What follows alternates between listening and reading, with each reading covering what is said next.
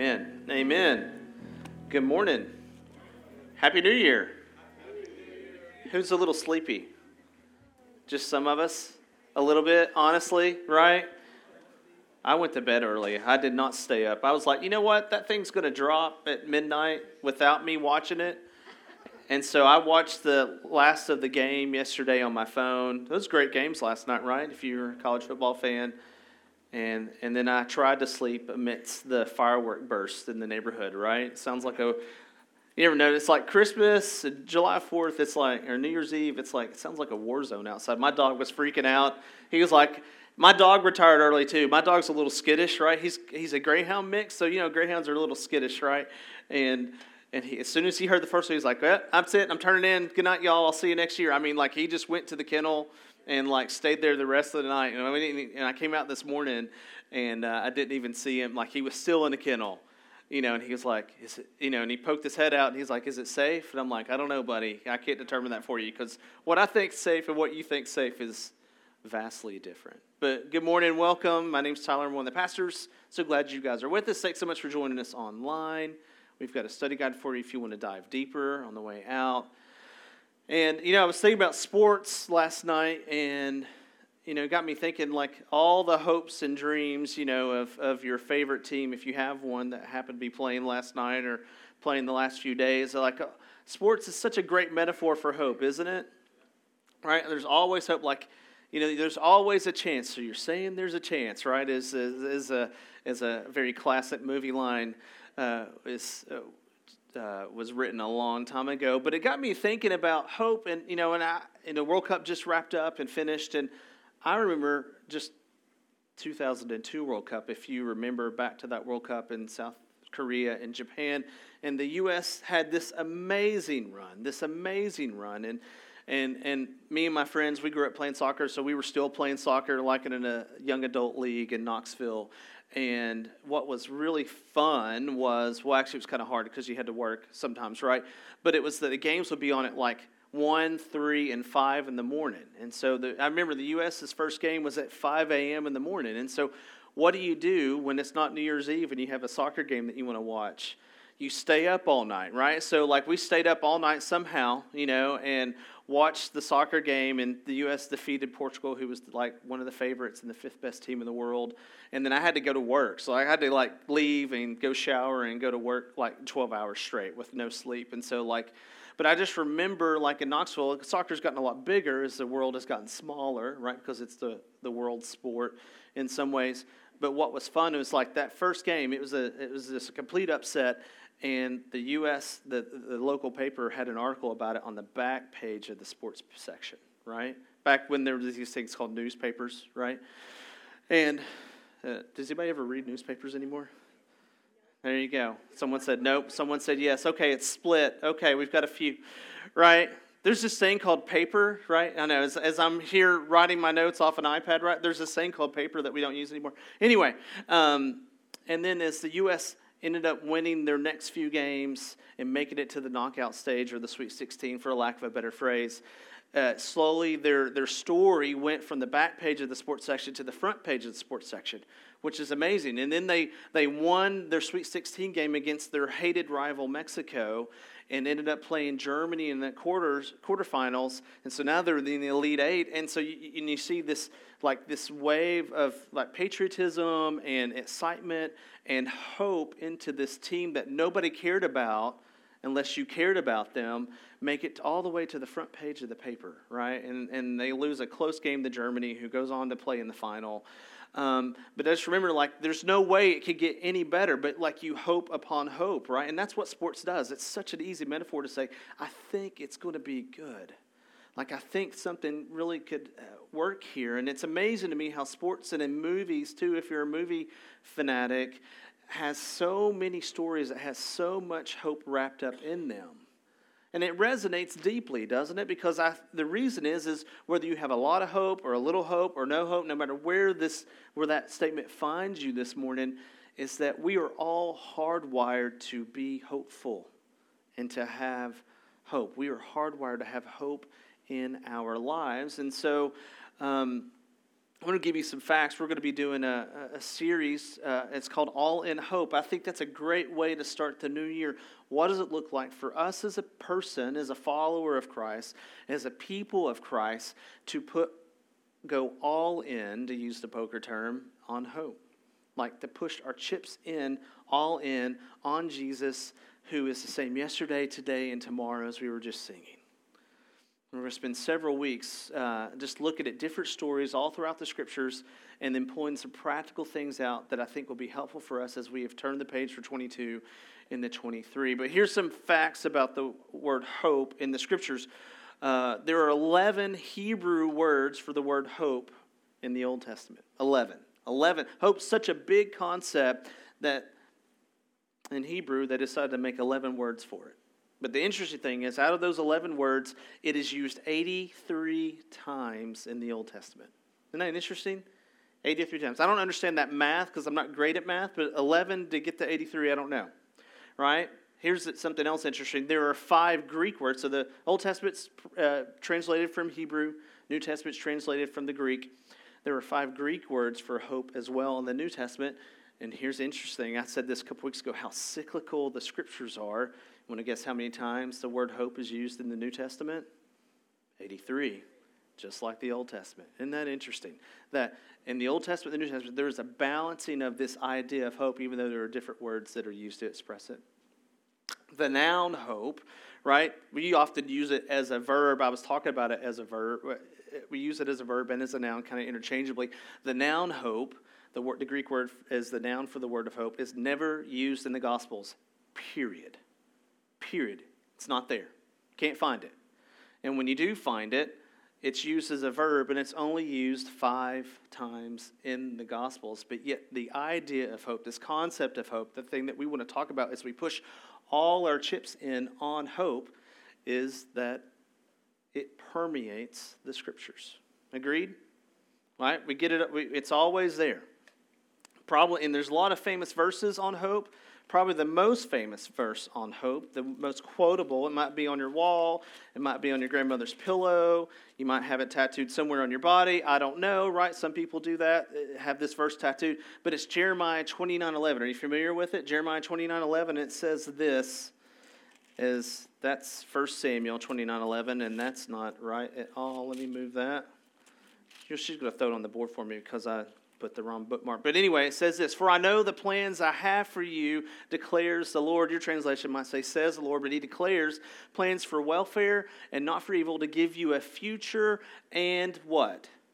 A hope. Familiar with that verse? You've probably read it. Like, have you ever had that moment where you're like, I need some hope right now?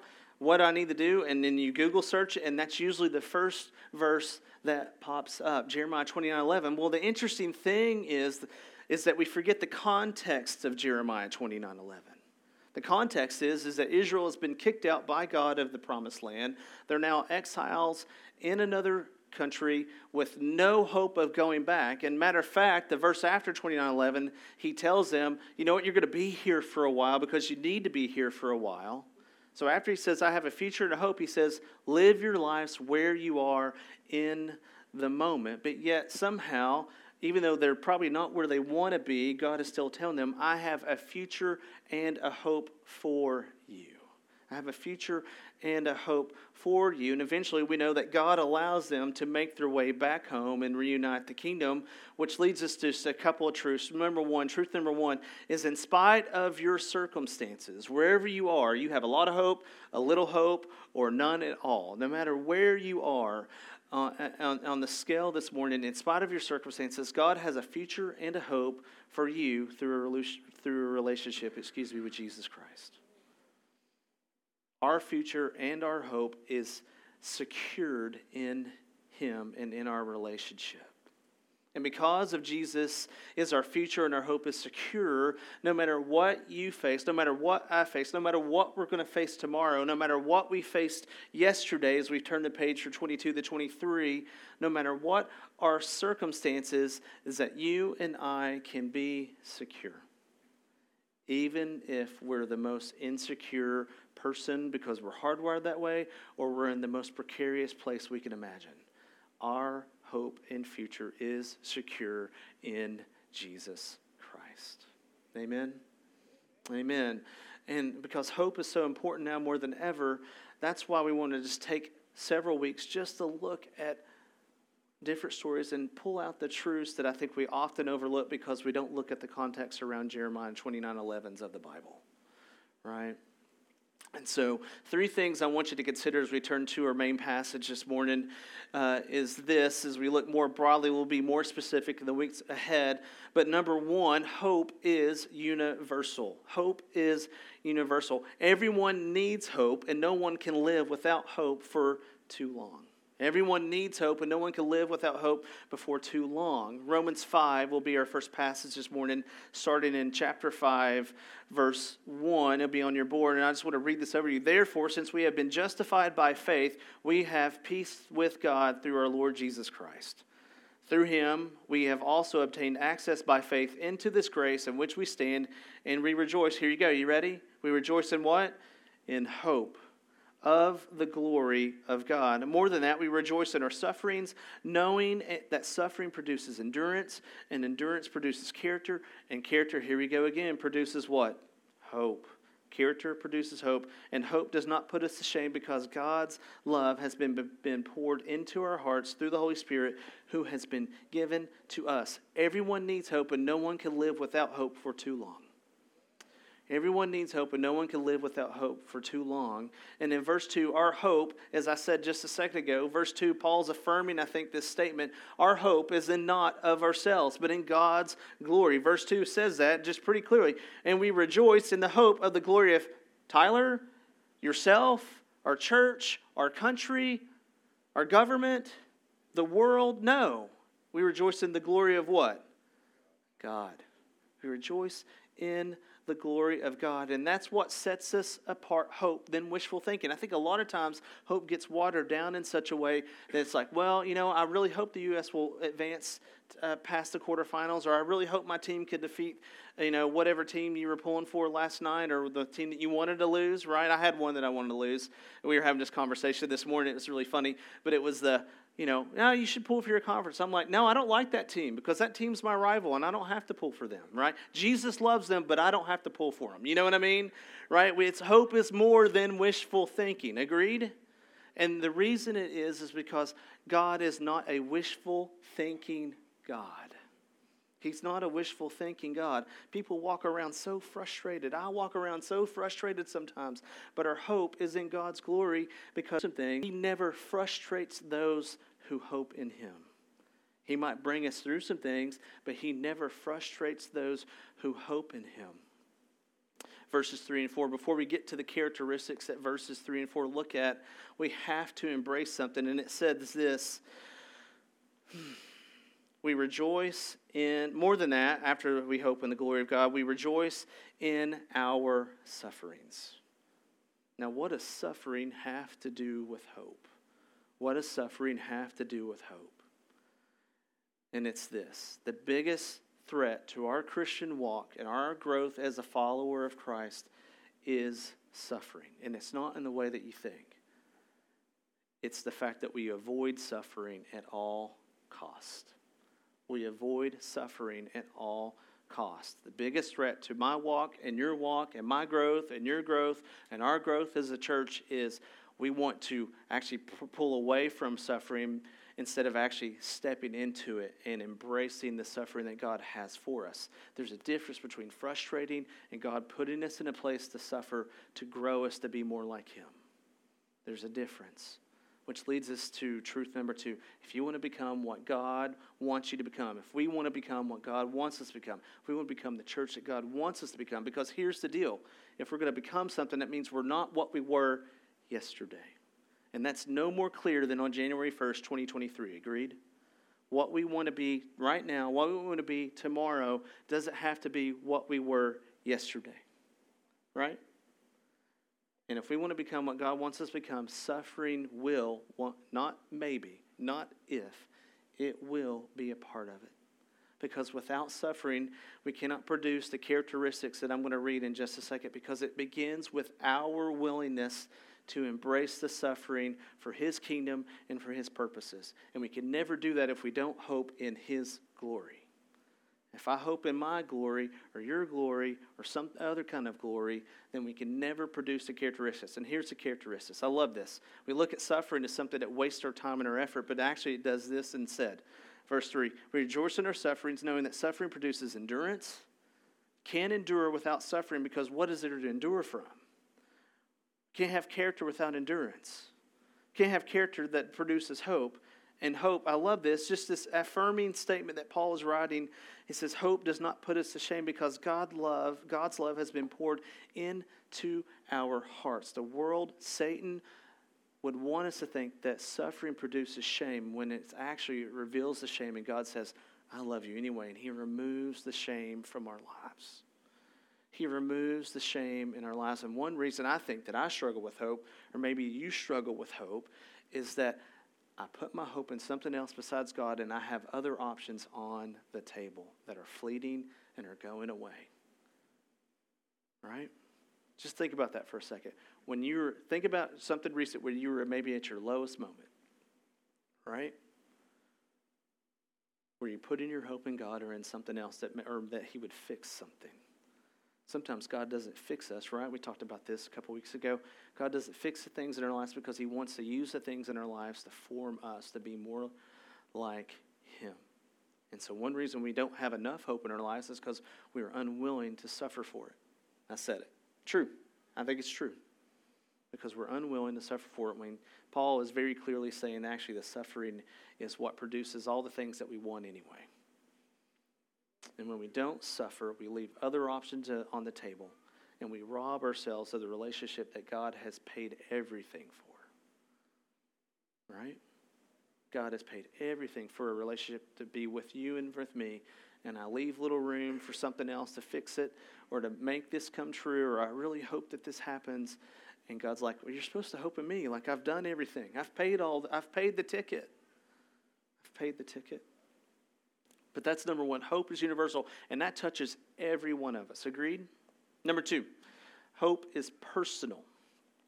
Hope is personal.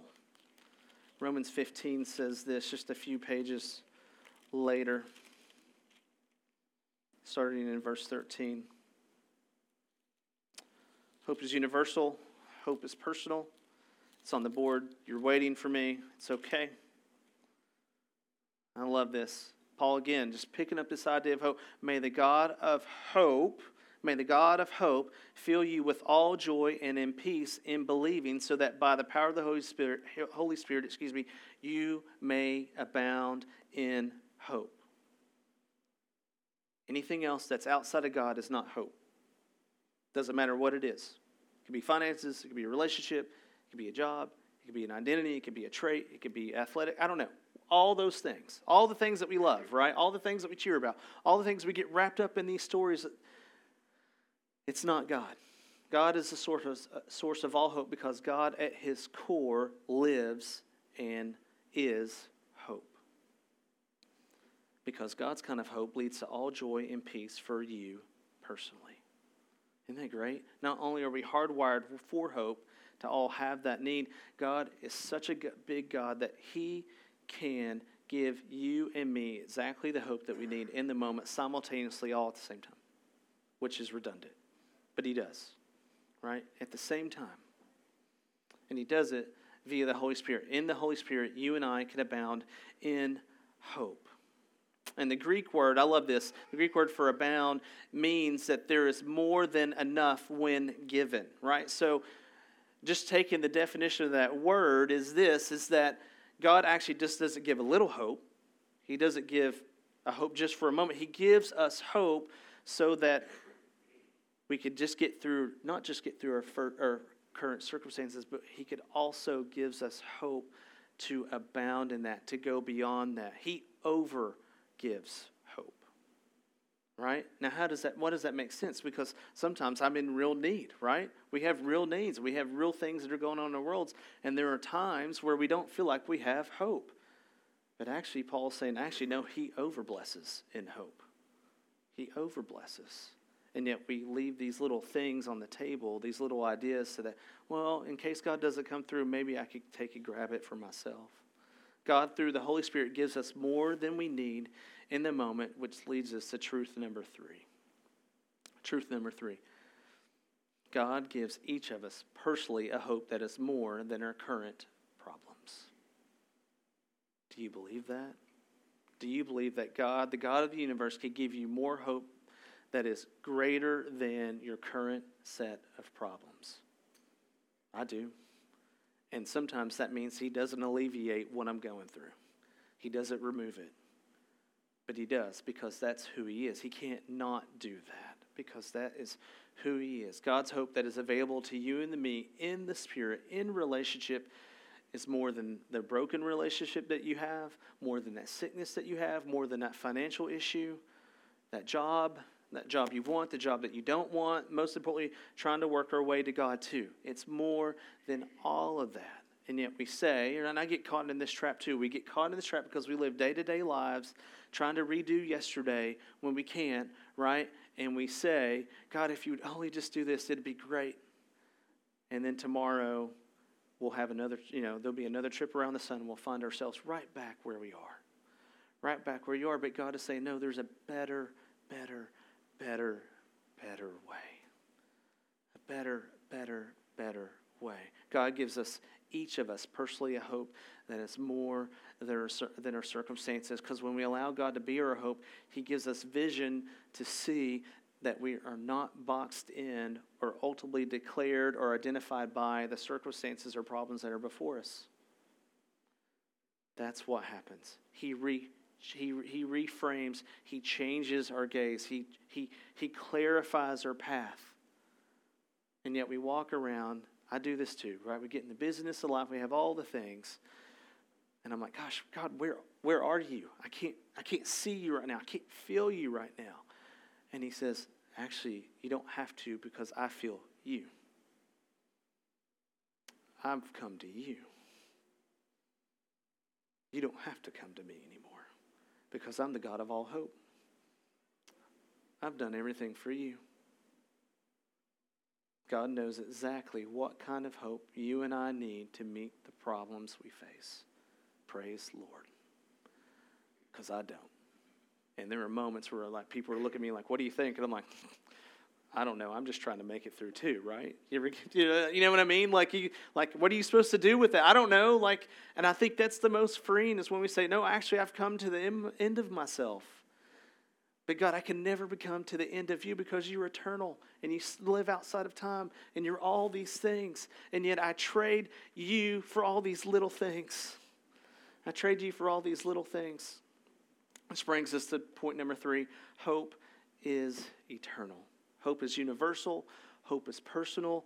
And then finally, hope is eternal. And the main reason we have hope bigger than our problems is because we have a hope that we believe in is eternal. Titus 1 says this. I know we're bopping all around this morning, but Titus 1, chapter 1, verse 2 says this. I'm going to read it. It says this as soon as I find it. There it is. Here you go. In the hope, Paul again writing. Paul, it's interesting, the idea of hope gets advanced more by Paul's writings, and Paul's most criticism is that he's the hardest New Testament writer. He's not loving, but yet he advances hope in a way that the other writers don't. Because I've been quoting Paul all morning, but Paul says this in verse 2. Writing to Titus, and he says, in hope of eternal life, which God, who never lies, promises before the ages began,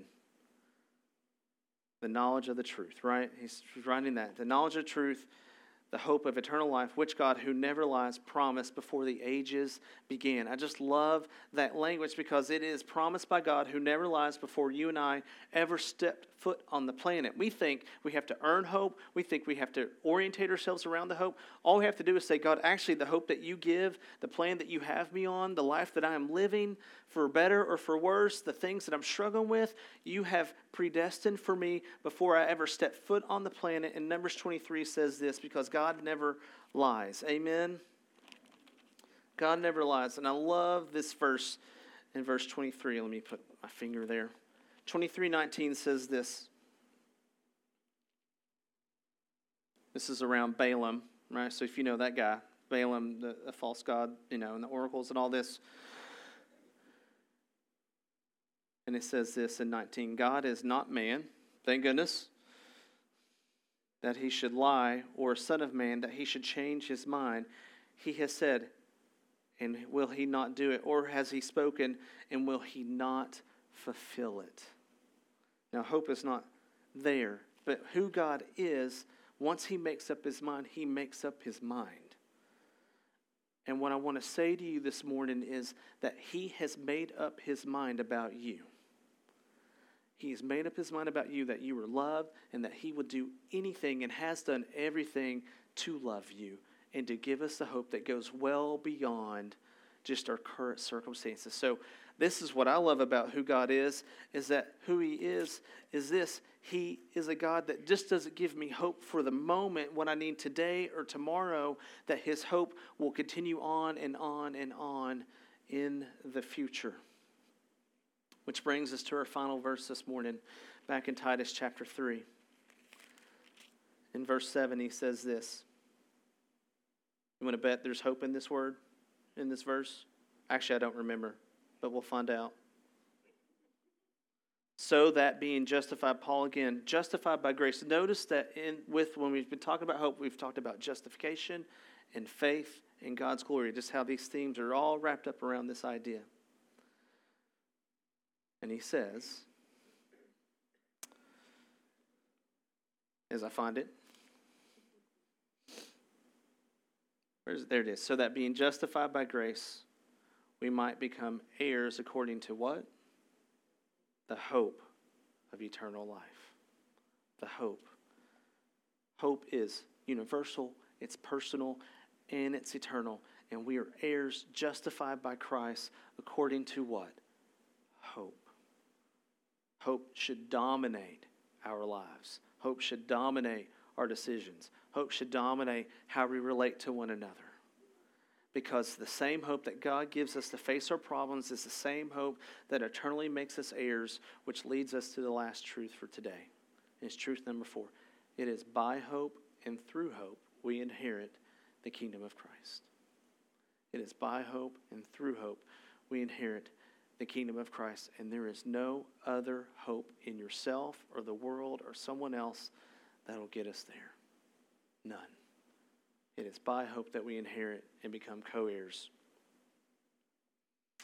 So, I did not define hope for you, but in every verse we've looked at this morning, it's the hope that uses the same word. It's a Greek word called elpis. It's the same word, and it's similar to what I was saying earlier. It means to have an expectation of good things. Similar to the word abound, they're related, but they're not. It's to have an expectation of good things. So the question I want to ask you this morning is this. The good news is that, one, that God knows the hope that you need and that I need. Right? On day 1 of 23, our first day around this new trip around the sun, we know that God knows exactly the hope that you and I need, and that it is a hope that is defined as the expectation of good things, no matter what our current circumstances are. The expectation of good things. And so if you believe in Jesus, your confidence in eternal salvation is secured, which also means, here we go, right? The band's going to come back up. It also means that the current circumstances that we find ourselves in, if your eternal life is secure, don't miss this morning. If you know Jesus as your eternal Savior, means that you have a secure expectation that the circumstances that is trying to rob you of your hope, you will be secured from one day. See that? It's all wrapped up in security. That's what hope is. It is the blindest blanket that you and I should be living our lives by. That we have an expectation that God will not just give us the hope for today, but the hope for the rest of our lives, and that we are secured from the things that are trying to rob us of the very hope that we need to press in and to walk in with clear eyes and full hearts. And so as we turn our attention to the new year, we do this, right? We bring things from yesterday into today. Agreed? Right? We can't help but do that. We're temporal people. I wish it wasn't that way, but we do. We bring things in from yesterday and today, and we'll undoubtedly carry them in from today into tomorrow. And so what I want you to do is I want you just to spend a few moments confessing to God, just quietly at your seat, what those things are. What is the thing that you're carrying in from last year, yesterday, into this morning, saying, God, I don't know where you are in the middle of this, but I need you to show up. Just spend a few minutes there, or a few seconds there, as the band plays over.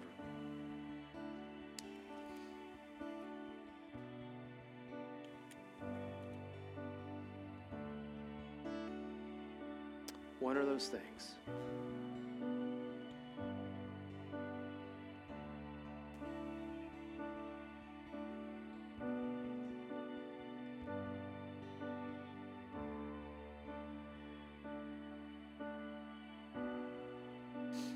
Okay, we should have them. We got them.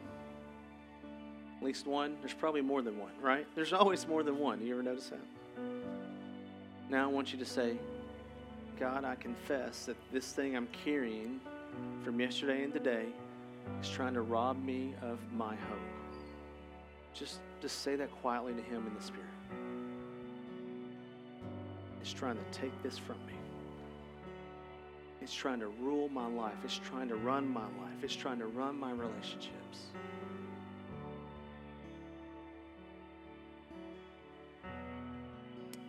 Now I just want you to declare something quietly to yourself. I am secure in Christ. I am secure in Christ. Because the God of all hope left heaven and became a man and never took off the moniker and the identity as the God of all hope. And then He took your place and my place and went to the cross and died in shame so that you and I don't have to live in shame. Because that's what Satan wants, is for us to live in shame and that we can't trust God. And I declare to you that whether He fixes it or He doesn't, you and I are secure in the hope that God abounds. Amen. Amen. We're going to sing in response, but I just want to pray over us. Lord, I thank you. I thank you that you talk about hope 83 times in the Old Testament, and you talk about hope 83 times in the New Testament, because it takes something like that to be so clear to get through someone as dull as me. What you do is not a mistake. How you levy and leverage hope in our lives is not a mistake. And yet we find ourselves in those in-between spaces where we ask, God, where are you? What are you up to? I don't know if I could trust you, even though you're trustworthy and you've done everything, but yet I'm not so sure about this thing. And then you say, I've got it. It's okay. And then you say, not only have I got it, it's okay, I've done it. So God, I just want to declare whatever that thing was that we confessed to you just a moment ago, whatever that thing is that we're just holding on, like, gosh, I just want you to move. I want you to act.